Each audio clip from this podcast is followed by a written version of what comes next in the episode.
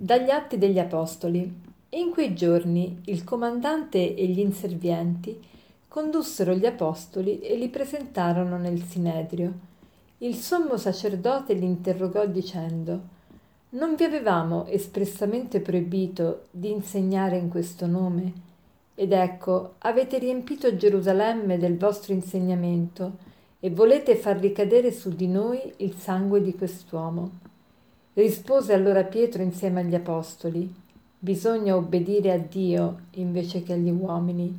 Il Dio dei nostri padri ha risuscitato Gesù, che voi avete ucciso appendendolo a una croce.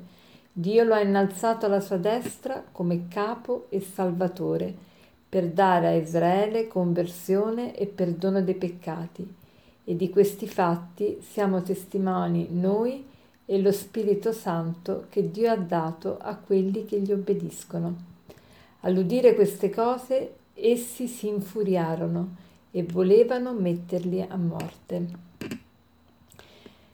Oggi negli Atti degli Apostoli, in questo meraviglioso libro in cui si narrano le gesta e le opere degli Apostoli e della prima comunità dei credenti, abbiamo l'interrogatorio eh, svolto dal comandante e dal, dal Sinedio, dal sommo sacerdote e agli apostoli. Questo interrogatorio su che cosa verteva? Ricordiamo che gli apostoli erano stati ammoniti eh, appunto dai farisei e dal sommo sacerdote eh, perché non predicassero più nel nome di Gesù, perché non andassero più a dire che Gesù era il Messia, perché eh, non, eh, non, pre- non, facessero, non operassero più niente in nome di quest'uomo, di questo Gesù.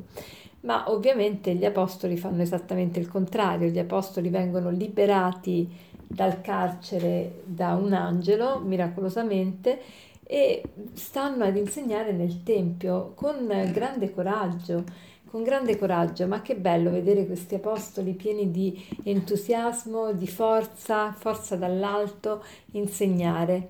E e quindi vengono rimproverati adesso dal sommo sacerdote, li interroga dice ma come vi avevamo espressamente proibito di insegnare nel, nel nome di Gesù e perché anzi non lo, non lo, nominano nemmeno Gesù per paura di contaminarsi, ma dicono eh, vi avevamo proibito di insegnare in questo nome e voi avete riempito Gerusalemme del vostro insegnamento.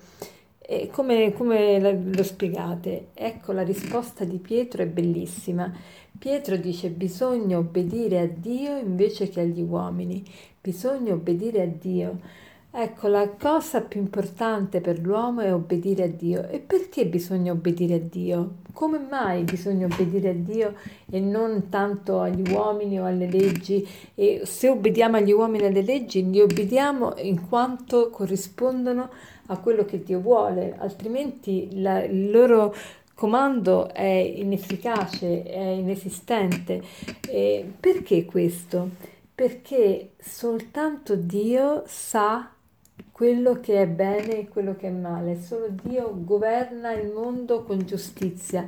Per cui se noi obbediamo a Dio, e allora riusciamo a capire quello che è bene per noi e se obbediamo agli uomini è soltanto quando quello che ci dicono gli uomini corrisponde a quello che ci dice anche Dio. Per questo è molto importante per uno Stato, una famiglia, fare delle leggi buone, fare delle leggi che corrispondono alla legge di Dio. E noi tante volte siamo portati a pensare che ciò che non è legale è, o che va contro la legge è immorale. Eh, ma non, non, necessariamente così, ci sono delle leggi che vengono fatte che sono leggi ingiuste. Ecco perché se sono un politico ha molta importanza la cura delle, di, di promulgare leggi giuste, perché la gente pensa che una legge, perché la dichiara lo Stato, è allora qualcosa di morale, ma non sempre purtroppo lo Stato legifera in maniera morale.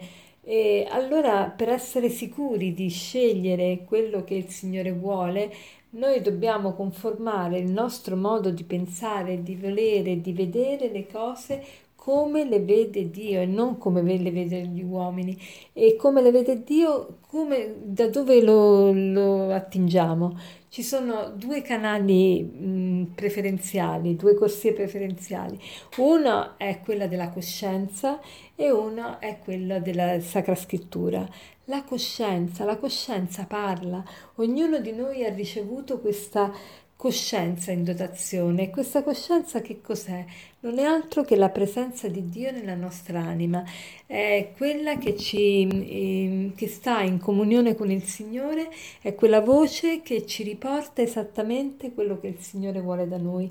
E la coscienza ha diversi modi di intervenire, interviene con il pentimento, interviene con il rimorso, interviene eh, con eh, la gioia, a seconda se stiamo sbagliando, se eh, stiamo facendo qualcosa che non corrisponde al bene, siamo agitati, siamo irrequieti e di solito siamo precipitosi. Quando vogliamo subito qualcosa, eh, senza nemmeno volerci riflettere più a lungo, ecco che siamo quasi sicuri che è qualcosa che va contro la nostra coscienza, che, che, che è qualcosa di negativo.